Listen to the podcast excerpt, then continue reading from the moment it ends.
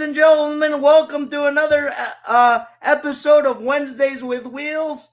Uh, this is a very exciting podcast for me because I don't get, uh, I interview a lot of people and I've been on the radio for four years now. But when you're as huge of a hockey fan as I am, to have my next guest join the, the podcast is unbelievable. Uh, former Buffalo Sabre and Rochester American, Scott Metcalf. Scott, how are you? I'm great, Wheels. How are you? Good to see you. Excellent. So, Scott, I, I really want to, I really want to dive into your career a little bit. Um, I want to talk. To, I want people to be able to know what it was like as a hockey player because for those of us that are fans, we'll never know. So, can you talk to me a little bit first about draft day when you were drafted into the NHL? Uh, it was a great day. You know, uh, we didn't sleep much the night before, and we didn't go out.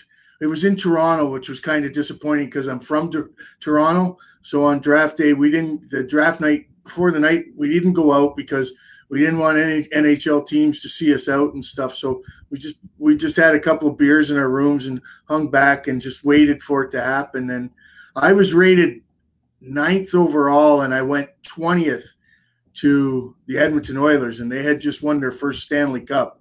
And if I went one more pick later, I'm a Philadelphia Flyer, and that was a little more conducive to my game. Who knows? Things might have changed, but I went to the Oilers.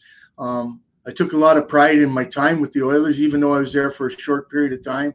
And uh, I, to to actually say to people I played on a line with Wayne Gretzky and Jari Kurri, even if it was a short period of time in the preseason, that's a pretty pretty big accomplishment. But uh, going to Edmonton, I was like a plumber going to a brain surgeon's convention, and I just uh, I don't know if my brand of hockey fit in there. Uh, because you do have you sort of have the tough guy brand of hockey um, which we'll I want to get into a little bit too. But so then talk to me. You get you you're drafted by Edmonton, and you spend a brief amount of time there, and you were with uh, their farm team as well, Nova Scotia, if I'm correct, right? That's correct. Yeah. Um, what happened was uh, because I was 18 years old, I went back and played a couple more years of junior and developed into a young man. And then my first year pro, I think I was the last guy cut to uh, to uh, go down to the the the farm system there in Halifax. But uh, I couldn't believe the great group of guys down there, and we there was a good combination of uh, a couple older guys and young guys. We had about nine rookies and about uh, nine veterans, and it, it, it just turned out really well. And uh, a great group of guys. And my guy down there was Jim Wiemer. He was my veteran, and we all know Jim and I are back here in Rochester together and friends to this day. Yeah. And so when you first when you first get traded, uh and you get traded to Buffalo, what is yeah. what is a what is a trade like? How does that how does that make you feel as a as a player? Um, I'm always I'm interested to know because you know none of us will ever go through that. But how did what what goes through your mind when you get traded?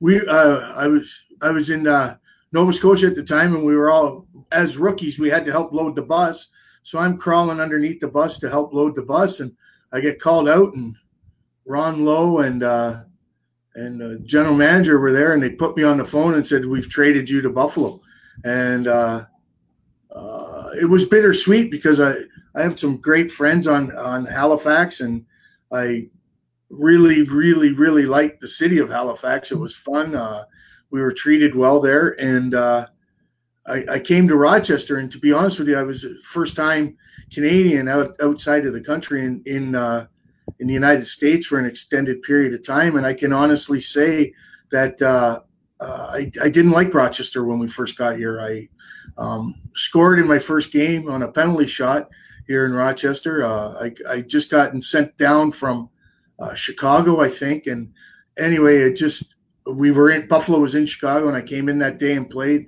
scored on a penalty shot, and I just um, it took it took me a while to adjust. I remember one night I was watching uh, the Geraldo Rivera Murder USA thing, and uh, all of, about all the murders, and I'm 20 years old, and all of a sudden I'm in my apartment in Spencerport and I hear gunshots outside. Now I know they were hunters just goofing around and stuff, but it made me hit the deck for a bit and think about things. Sure, absolutely. So talk to me about some of the the in Rochester, some of the well let's actually let's go back. Talk do you have I'm interested do you have the the from the first goal you scored, do you have anything like do you have the puck from that uh that that time? No, um, to be honest with you, I um, I have my first goal as a as a Sabre. I, excuse me, my puck is a Sabre. I also have uh like in the playoffs a year we won the cup. I got a hat trick in in in Syracuse, so I have that puck. None of them are mounted; they're just in my bedside uh, book table. Uh, if you'd be amazed how much it is to to uh, get a puck mounted and stuff. So uh, save the money; it's there. Maybe I'll do it a little closer to retirement. But I only have one shirt, uh, kind of in a frame, and that was my uh, uh, All Star jersey. Um, but later in life, I think I'm going to frame a lot, most of mine and put them in the man cave and go from there. That's uh, that's uh, I'm sure you know a, a good friend of mine and someone because I used to go in the locker room uh, back in the day and hang out with all you guys.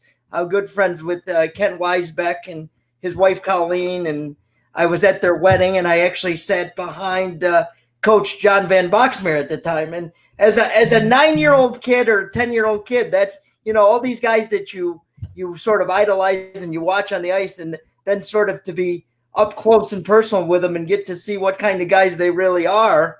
Um, it's it's really a, a thing that that I will treasure for the rest of my life. And let's talk about that a little bit, and then we'll get into some other stuff. But I'm noticing now when I go to an Amerks game, uh, they don't draw the crowd that they used to. And even me, as the biggest, I'm a I'm a pretty big hockey fan, and I joke all the time that I couldn't I couldn't change teams because I have too much uh, Buffalo Sabres stuff. All my wardrobe is Buffalo Sabres. I'd have to start all over again. But what is it with the AHL now and people not being as connected to the team as they used to be?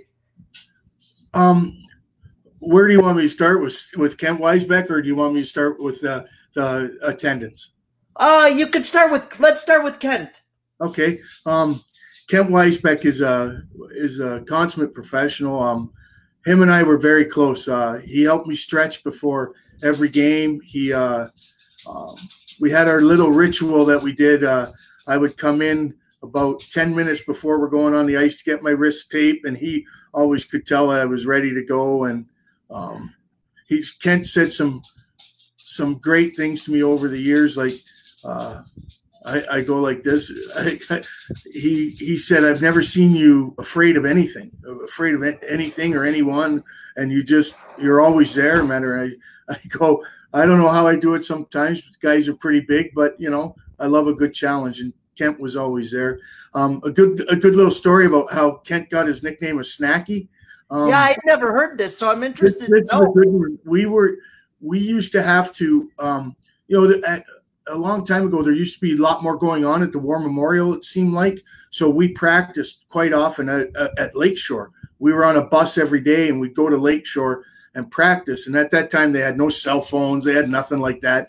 And uh, uh, the lady who had to be there at uh, at uh, Lakeshore, uh, she had a you know they had the old PA system. It sounded like a drive-in movie theater. You know, it was pretty bad.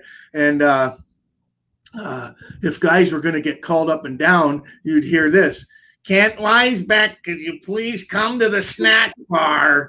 And we all everybody be laughing on the ice, right? And so I think it was Jeff Parker just started calling him snack bar because Kent Weisbeck to the snack bar, and uh, eventually it just shortened into Snacky. That's how it, that's how his nickname came about, and uh, it was from something stupid that we heard over the uh, PA system.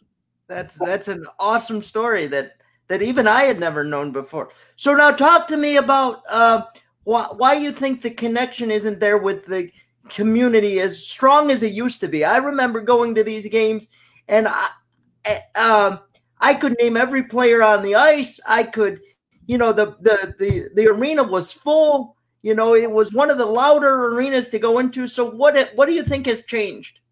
Wheels, this is my uh, my God's honest opinion, is that uh, the way the old rink was set up, it was set up for what maximum of seven thousand, right? It was right. set up for a maximum of seven thousand. That's it, even with people on the stage and all that kind of stuff. Sure. I think with the expansion and the expansion on that end, all the way up because they said they wanted concerts and stuff, which is completely understandable. Is that I think the the rink outgrew the dynamic of the team. Okay. So when there's seven thousand people there on a Saturday on a Friday night, it seems like the place is empty. Don't you feel that way too? It just seems like you, you can't make enough noise in the place. God, it almost seems like you can hear a pin drop. I agree with you, and um, I've been there many nights, and the guys were playing well, and I, I, you expect the barn to get rocking, and people start getting into it, and it just seems like because the place is so big, it's not as loud anymore. Um, you know, Channel Ten uh, redid the uh, reshowed the Amerks Game Seven, and you could barely hear Don Stevens speak on the on the on the microphone. So maybe when they change the rink, it changed the acoustics as well. So maybe the no matter much as much noise as the fans make, it's not as loud as everybody thinks. Right now, do you think there's anything to be said about because play like a guy like you was spent a lot of your time in in Rochester, uh, yeah. a majority of your career. Um, a lot of these players, even if they spend most of their, a lot of the players of today, it seems like, if they spend the majority of their career in the AHL, they're still bouncing around from team to team. I, I think what happened, uh, Wheels, to be honest with you, is that the uh, the the mentality hit the American Hockey League as well as everywhere else. It's just a business, and um, unfortunately, it, it's really tough for the fans to get to know these guys because they're here one year, here two years, and they're gone. And, right. And that's the way the business is. It's not the player's fault. It's not the owner's fault. And it seems like the only people who hurt through it are the fans. And um, unfortunately, or fortunately, the guys move on. The contracts are, are a lot bigger. I know I played here for, I was I was making 40 grand, I think, at the most here for the most part of my career. I didn't care. I had beers in the fridge and steaks in the freezer. I didn't care. But right. uh, for the most part, a lot of these guys treat it like they've got seven or eight years to make a living. And, uh, and through the business of hockey, it's just the, what it is what it is.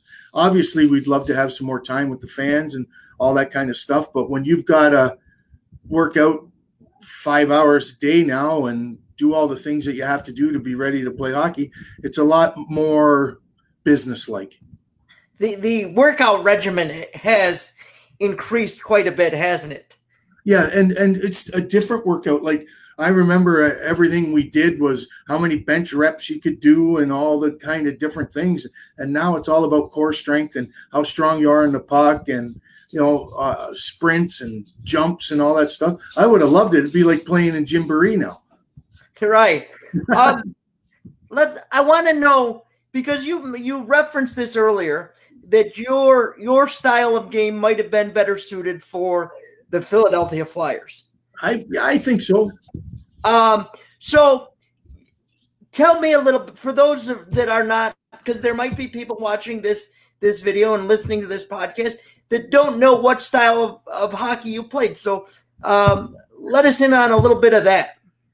Um, well, I think this is a really good way to put it. Like coming out of junior, I, I, I was counted on to score goals and and uh, set everybody up. I played with like three or four 50 goal scorers in the in junior, as well as my first year here. I had Jody who had 60. The next year, Kenny Priestlay had 59 um, with me on his line. And basically, my job, I thought, was forecheck, get it to the guy who's going to score the goal, and and have some fun with that. But uh, I was struggling there for a while, and I came to the bench, and I'm pissed off.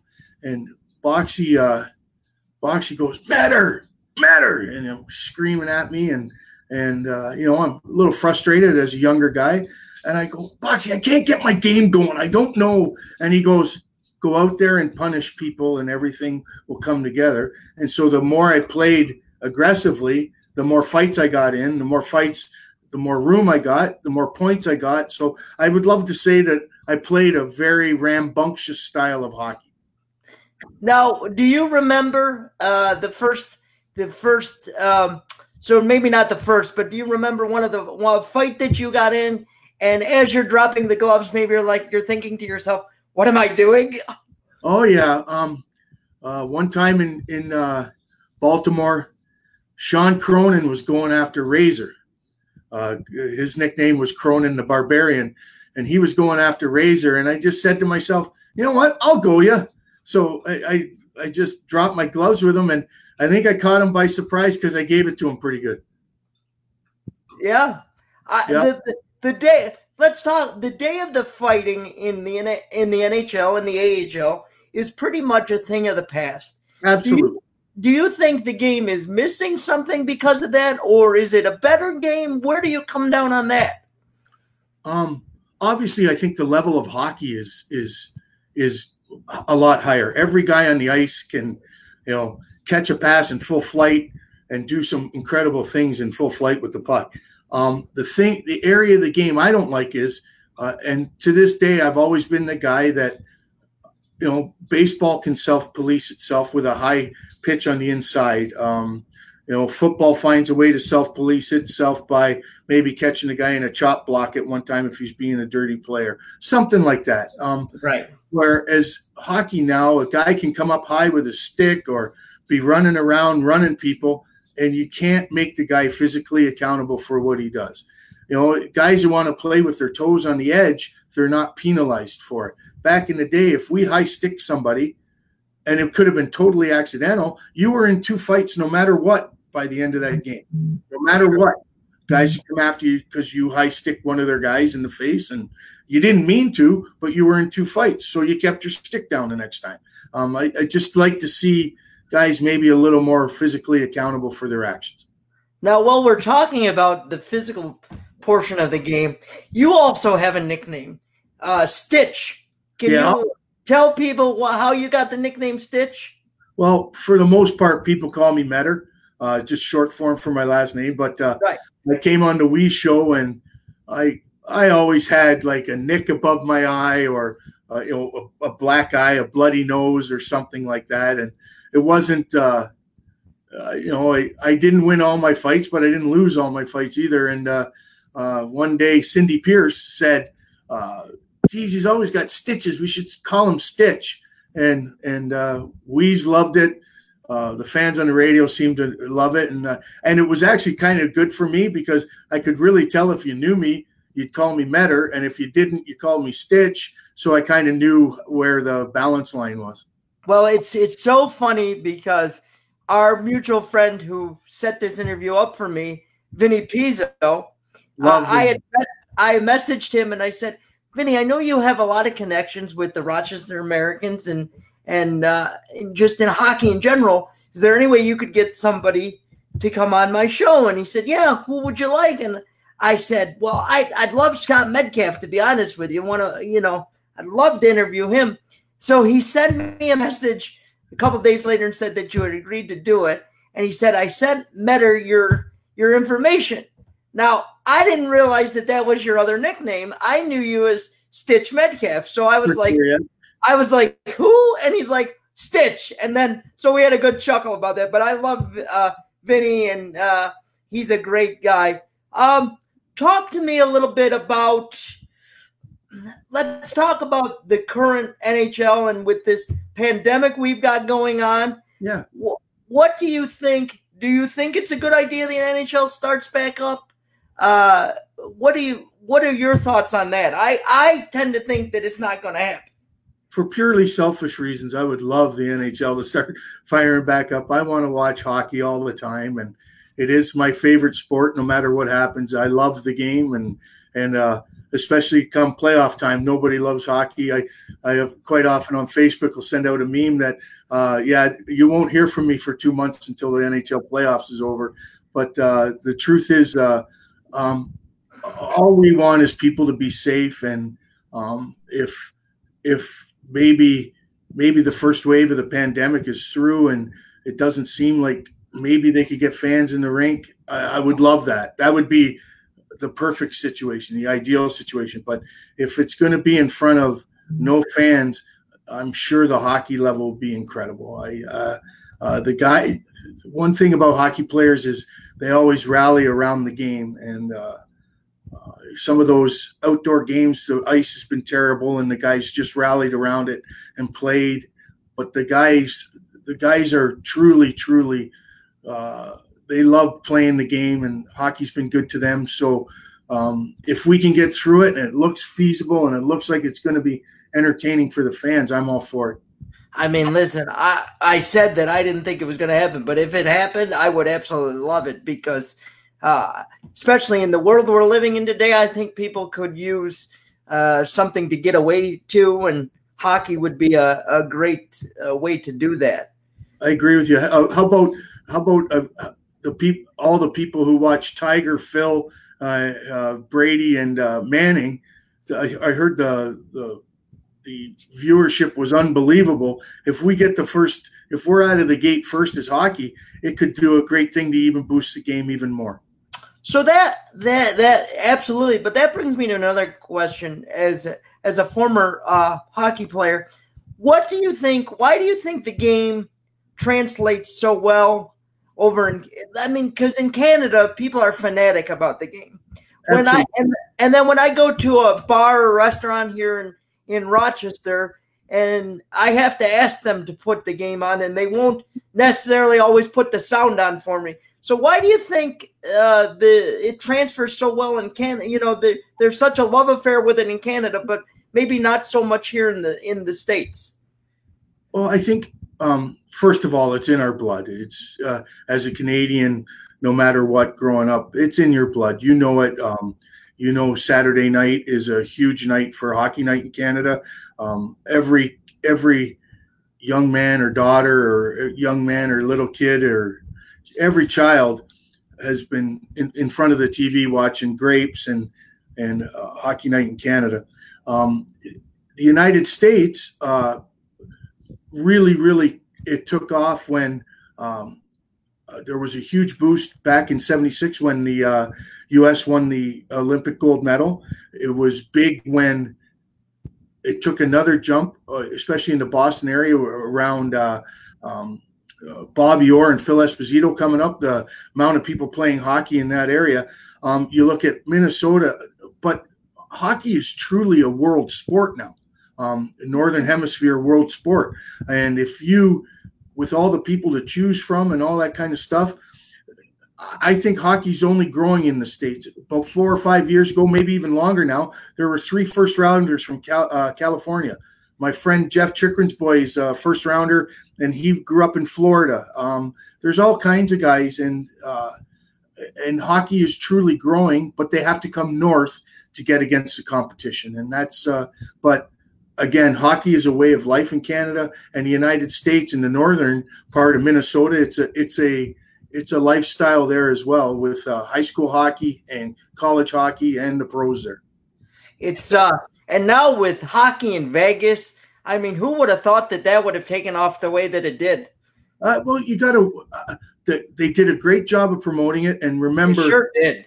And when they, um, not to not to mention the mass shooting that the the only pro team there was the Knights, and they did a wonderful PR job of meshing with the city and meshing with everybody who's there. And it, they've just done an amazing job of promoting the game.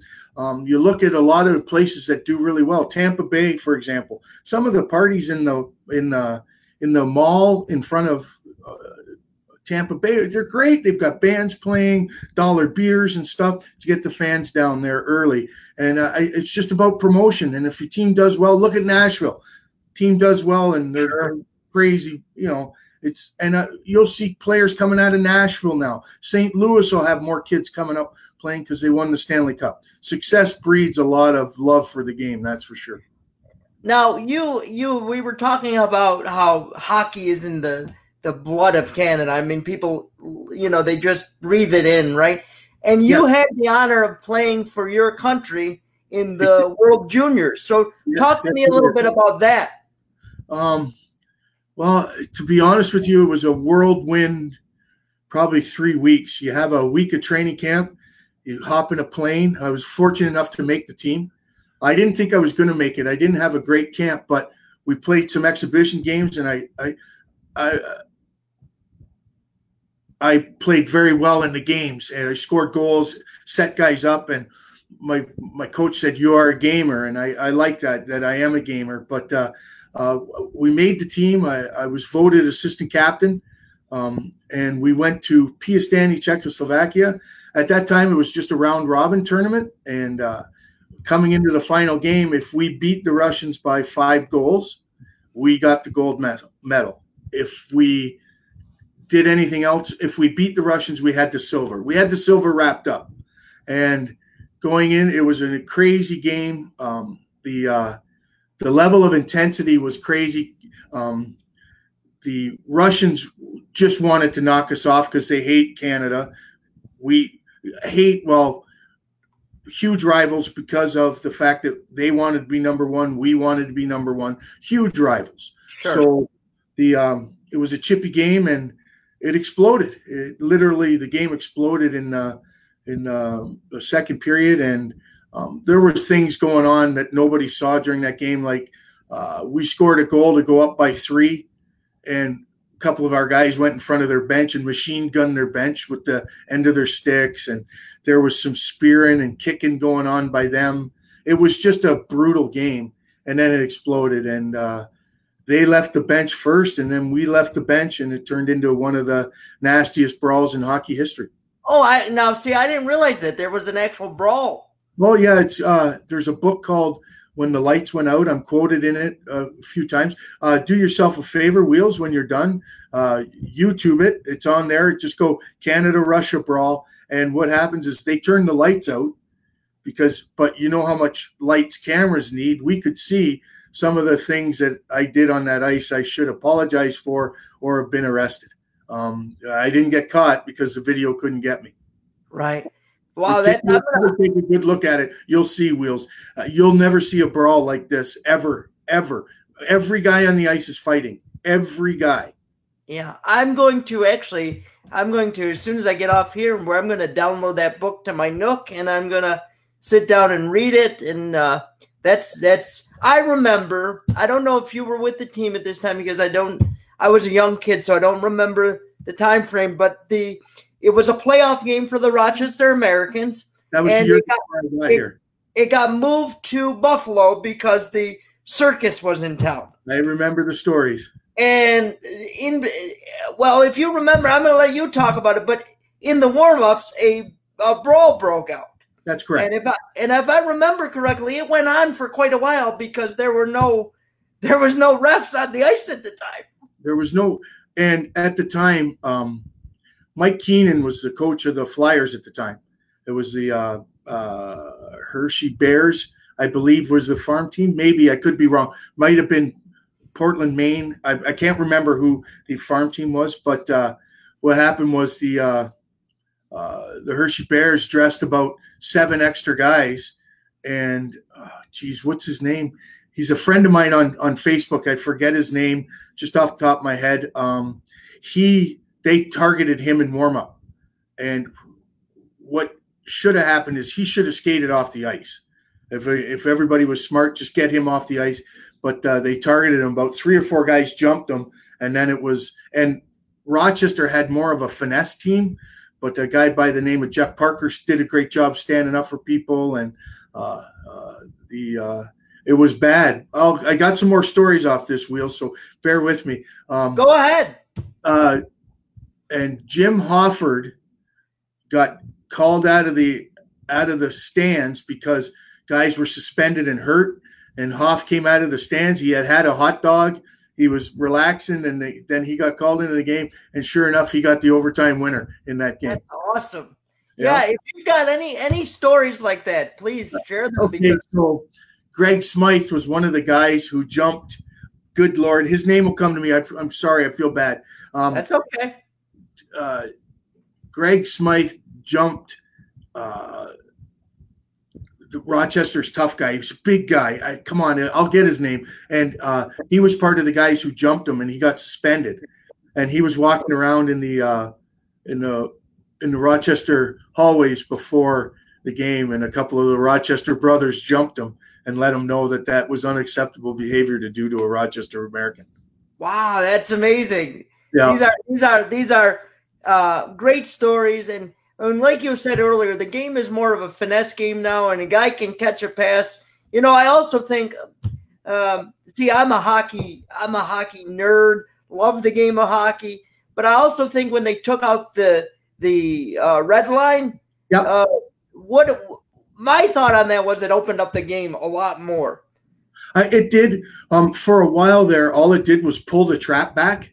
Um, but now uh, guys have instead of turning the puck over, guys will turn it back and and pull the other team back and and try to spread it out. And uh, I think uh, the game played at this pace and how fast they're going is just tremendous hockey. Tremendous hockey. Yeah, and some of the collisions that we see nowadays. Uh, do you ever sit down and watch a game and think to yourself, "Wow, that's at that's at that's at a speed that even we weren't playing at years ago"? Well, yeah, but uh, let's be honest with the the training and the the uh, gear, the, especially the skates. Um, uh, the hooking and holding that was a part of our game. We had to fight through that right? They these guys don't have to fight through hooking and holding, and and there was basically tackles back in the day that de- never got called and stuff. But these guys are are flying. Um, uh, it's amazing to me the level of defense defensive hockey that's still out there. The, the defensemen are doing what the forwards are doing. Uh, the forwards are going forwards, and the defensemen are going backwards, and they're and they're tying up forwards. They're amazing. It's just a. I love watching the battle between uh, the speed going forward and the speed going backwards. Now, I know we're jumping around here a little bit, but I'm interested to know because I, I've heard it said on on TV and through some other people that the speed of the game, even from so when you went from juniors to uh, the NHL and AHL, talk to me a little bit about the speed of the game and how much of an adjustment that was for you as well. Well, I can tell you a, really good story about. Uh, I was with the Oilers and I was up there for a very long time because they had the Canada Cup series going on, and so the Oilers were without the big five: uh, Gretzky, Messier, uh, Coffey, Grant Fuhr, uh, Kurri.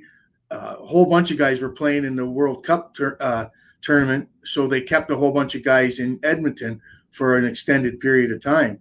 Um, I went up I got sent back down. It was my it was my going to be my last year junior, and I got sent back down. And I was playing at Edmonton Oilers.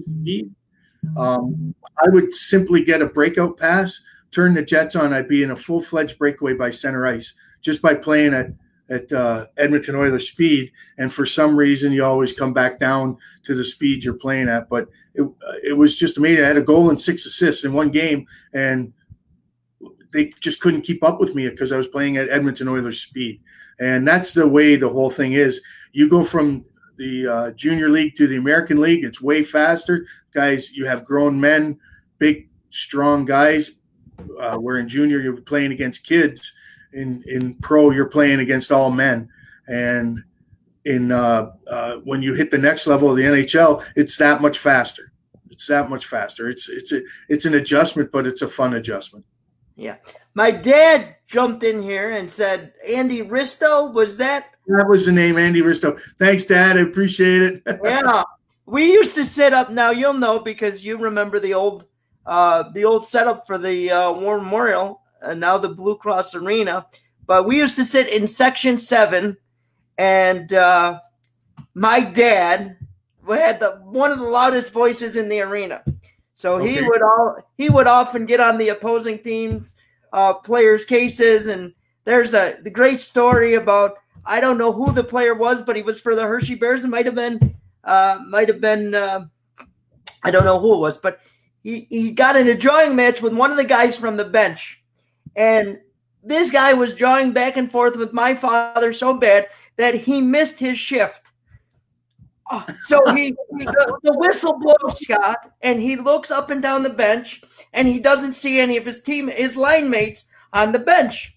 So he, you know, he's, uh, I mean, he's making lewd gestures to my father, stroking his stick, and all kinds of stuff. But that's the kind of stuff that you used to get at the old uh, War Memorial that you just don't you don't get now because it doesn't feel like the fans are close enough. But that's one of the greatest stories that I remember. Yeah, but, but there, if you had the right voice, it would carry in that old building. That's for yeah, sure. It sure.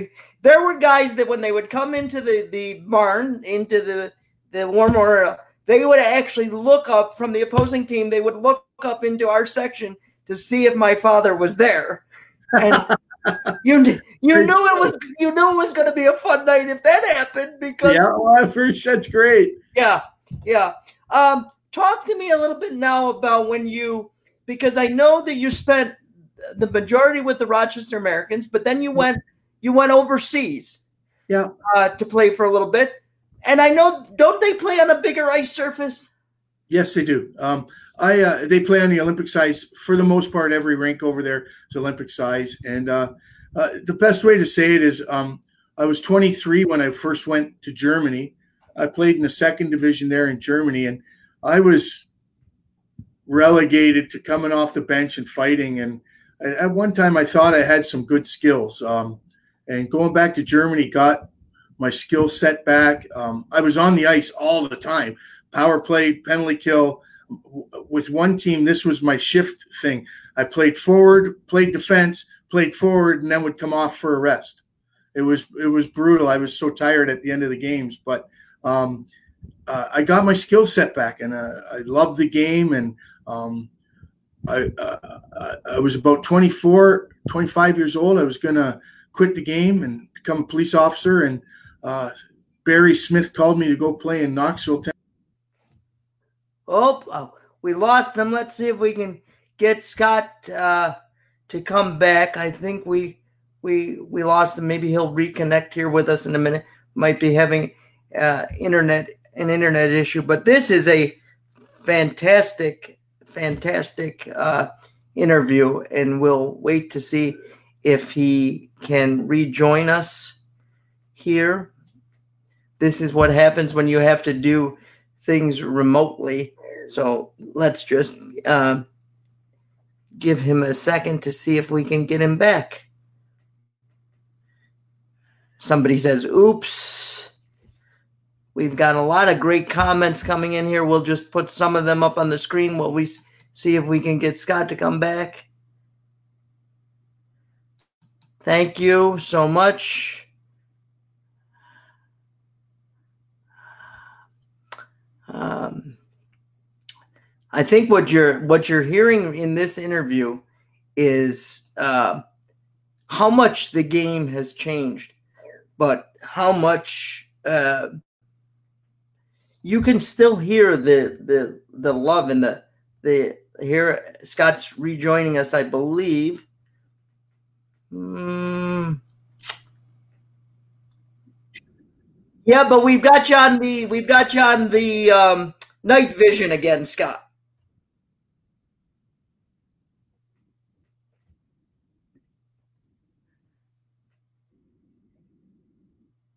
Hold on. We're just trying to. He's in night vision mode, like he's perusing through the jungle right now. Doesn't want anybody to see him. We can go with it though, Scott. It's not a big deal. We'll get Quinny, uh, we'll get my daughter in here in a second. She'll have it fixed in no time. Yeah, no problem. Um, where what were we? Well, where were we? I don't. I don't know why it's grounding out to that, Quinny. Sorry. Okay, there it is. Perfect. Here we are. That's my beautiful daughter. Thank you, Quinny. Quinny, thank you very much. We we gotta we gotta get her something for her technical support help. Absolutely. I'm gonna hire her as my producer of the Wednesdays with Wheels show. Perfect. She, she could help me out too. Um, uh, uh, so we were talking about when you went over and you found your game again. Yep. And um, so so then when you say you found your game, did you also you, did you find a new passion for the game when you were able to? I, it actually happened when um, I was down in the East Coast. I started to really like the game again because down there I was expected to score a little bit. I fought a little bit down there, but I didn't really have to all that much. I was I was getting some points and stuff, and uh, uh, I got a call from John Van Boxmeer. Um, I was it was after a game. I I was uh, uh, it was about oh I don't know maybe two thirty at night when I get this call, or maybe eleven thirty or something. I, anyway, I knew I went out and had a couple beers after the game, and I got home and uh, Boxy had given me a call, and I said, uh, Boxy, I, I uh, he goes, I need you to come back to Rochester. And I said, All right, Boxy, let me call you in the morning. So at about eight thirty in the morning, I gave him a call, or he called me back and wanted me to come into Rochester. And I go, Yeah. So when do you need me? And he goes, Tonight.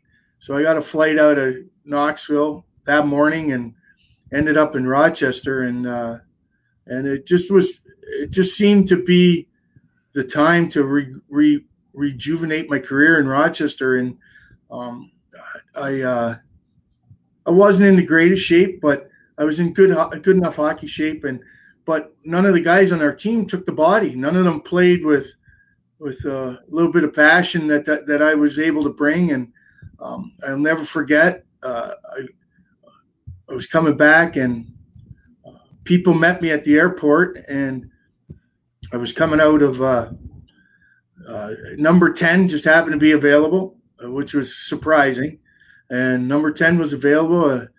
Uh, and as I came out of the tunnel, I got a standing ovation. So they, and then I went around that night, and I I hit every every Albany River Rat that was in my vicinity, almost scored. Uh, the next game, I fought Jamie Pushor, and I think I scored. And then I fought a couple of tough guys in other places, and I scored some more goals. And um, I'll never forget the song "Right, uh, uh, Right Here, Right Now" by Van Halen. Uh, There's no tomorrow. Right here, right now. Was sure. and I I kind of piggyback that on that I'm gonna I want to stay here in Rochester for as long as I can, and luckily the hockey gods let it happen. That's awesome. Now I know you had a you had a you had a Calder Cup run. Yeah, uh, three of them. We I won one and lost two. So talk to me about. We don't want to talk about the the. Does the losing though? I I am interested to know. Does that still stick with you? Yes, um, but the biggest thing it was you learned so much. Uh, uh, that year we had Donald Audette, and the one year we had Donald Audette, we we uh, we were up in Game Five, and Donald Audette speared a guy, got five minutes for spearing, and uh, they scored like three times on the power play, and that was basically the end of the series. So happens, but uh, you know we had every year that we went to the the Calder Cup final, there was five or six guys who played in the NHL the next year. That's awesome. So talk to me about the actual Calder Cup run when you won when you were able to win the cup. Talk to me about some of your memories from that run. Uh, what the what the end of you know what the accomplishment felt like. Uh, talk to us a little bit about that. Well, at the time we were last in our division, and uh, at Christmas time, and uh, it was just kind of. I think it was Andre Trefilov came down uh, on a because uh, he, he needed he, an emergency two week call down where he got to play, and he played, and we started winning. And I think it showed Steve Shields that we could win if we uh, if we got the goaltending. But getting the strong goaltending gave us all kinds of confidence, and we just went on a tear. And to Shield Joe's credit, he stepped in and played some great hockey for us, and we went on a really, really, really good run into the playoffs to make the playoffs, and then we we beat at the first at that time the first series was a best of five. We beat Adirondack three straight. Then we beat somebody four straight, or in five, it was three, four, five, and then game seven. So it was uh, it was a good run, and we just a great group of guys who believed in one another. And do you keep in touch with any of those guys to this day? Do you? Uh, it, you do in a in a weird sort of way. We all have our we all have our lives with our families, and you know, life takes us in different different areas. Like uh, Scotty Nichol and Dan Frawley, my line mates. Um, uh, if I don't see them for five or six years, it's like we pick up in mid sentence where we left off the first time we see each other. And uh, um, same goes for uh, a lot of cool guys on the team. Dane Jackson. We just all we didn't hang out like best friends, but we respected one another, and that's it's important. You got to once you get away from the rink, sometimes you got to get away from the rink. You got to get away from it all. Yeah, exactly. And so yeah. a lot of my friends outside of the the game uh, were outside the game. Like uh, Tony D was stood up for me in my in my wedding. Um, uh, Tony Tony D from the restaurant. Yeah, he was. I him and I. He was the first guy I met outside of hockey that I actually liked in Rochester. Oh, Tony D was. I didn't. I didn't get to. So I've been doing Wease's show for about four years. So I didn't get to know Tony as well as I would have liked to. But the the few times that I did get to hang out with him and and converse with him, he was the life of the the party, and he was the real reason that everybody wanted to be at Tony D's because oh, for sure he's. He uh, go ahead. I'll say this: he was a great friend, and uh, um, he when at the time he hung around with uh, Chuck Morabito, Dave Baglio, a couple other guys, and we were a crew. When in the summertime, when I was down for a weekend or something, we all hung together. Um, when, during the season after the game on Sunday, we'd all have a beer together and catch up. And but those were my friends. Those were the guys I hung out with. And um, away from the rink, I tried to. Away from the rink, I liked hockey to be separate, away from me, and just hanging out with the guys is a good way to go. I, I sort of I I understand where you're coming from with that because uh, being on the radio, um, I'm wheels on the radio, but I have a whole separate group of friends that knew me, know me outside of that, and oh, for sure, and uh, don't even call me wheels. And it, it's it's good to have the guys bring you back down to earth, right? Like, um, it's like you're just hey, shut up, get me a beer, or you know what I mean? Just yeah. you know, the guys who who who are your buddies, they they, they don't treat you any different. They just say, yeah, shut up, you know.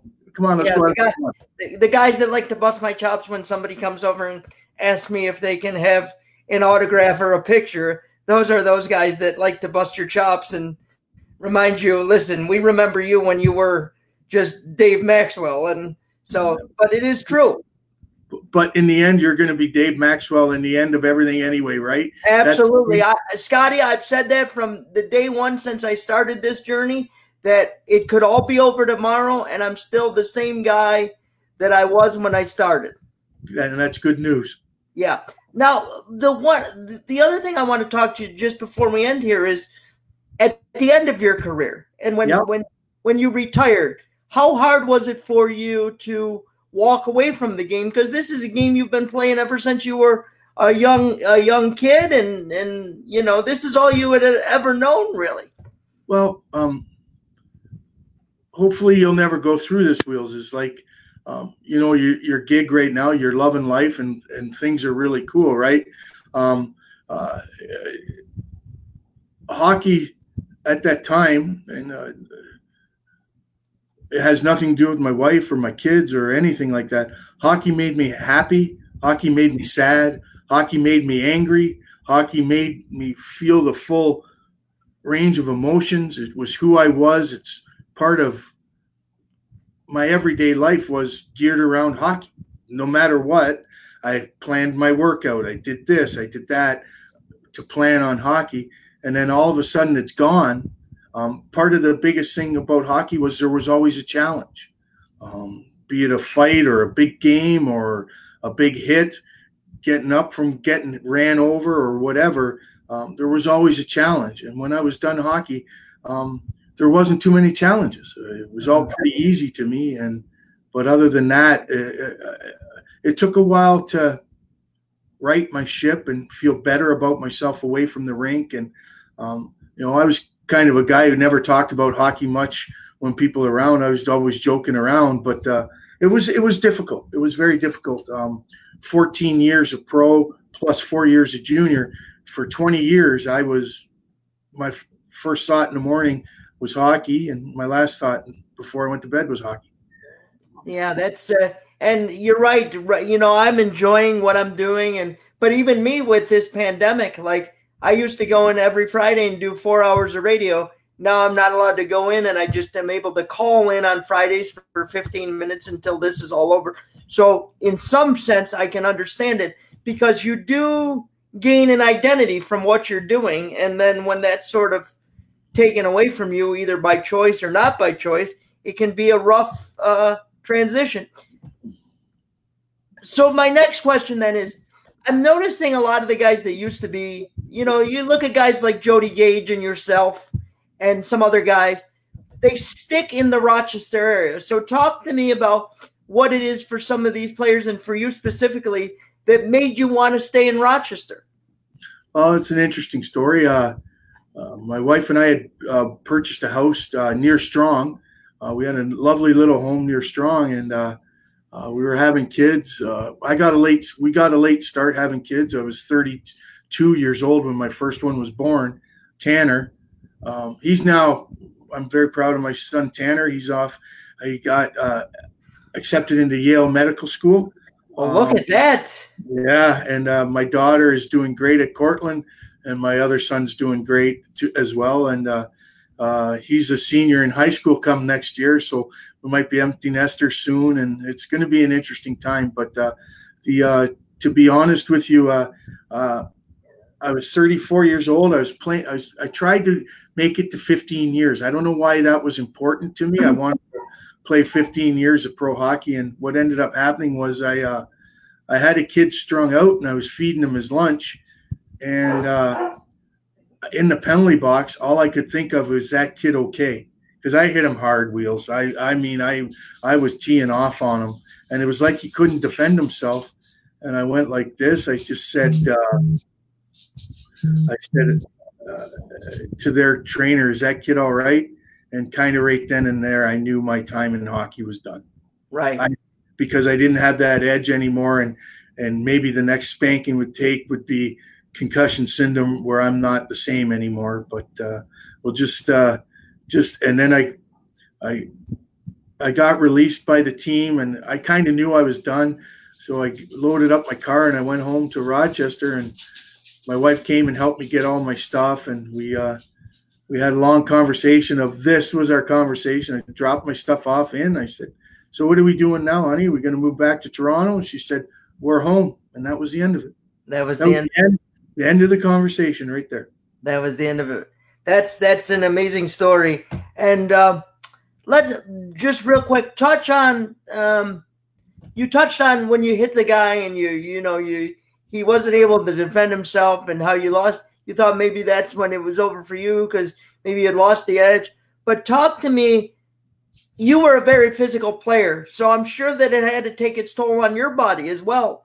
And uh, so, oh, yeah. talk talk to me a little bit about that, but also how you think the game has changed for the better in that way, where we're protecting players more. Oh, I think that uh, when I first came up in the league, uh, concussions where you just got your bell rung. Um, you'll be fine. It'll clear up in a couple of you know 20 minutes. It'll clear up. You'll be fine. And uh, I went through some some stuff. To this day, I go through some dark times where uh, a lot of noise, like after coaching a high school hockey game, I got to get home into a dark room, quiet, maybe the TV on low, and I watch TV, and then all the kind of the buzzing in my head will subside. But uh, at the same time, uh, I wouldn't change a thing. Wheels, I I had a blast, and it was all part of doing what I had to do. Um, you, you, ask a lot of these guys, would you change a thing? And I, uh, to a man, probably nine out of ten would say I wouldn't change a fucking thing. That's that's yeah, and and it is true, especially because you love you loved what you did, right? So absolutely, there's no, and trust me, there were there were fights I was so ready for, and I knew it was coming. That guy knew it was coming, and we went at each other, and uh, you know, luckily, I ended up winning more than I lost, so that uh, that uh, it was a good thing. That's awesome. Well, if you could just share with me one quick story that that um, maybe from a bus ride or or in the locker room? Can you give us one? You've given us a few, but can you give us one more nugget or treasure that the average fan wouldn't know about? Yeah. Okay. Um, this was our second year pro, and my second year pro, Robbie Ray's first year pro, Kevin Kerr, Uh, we, were, yeah. we were we were housemates.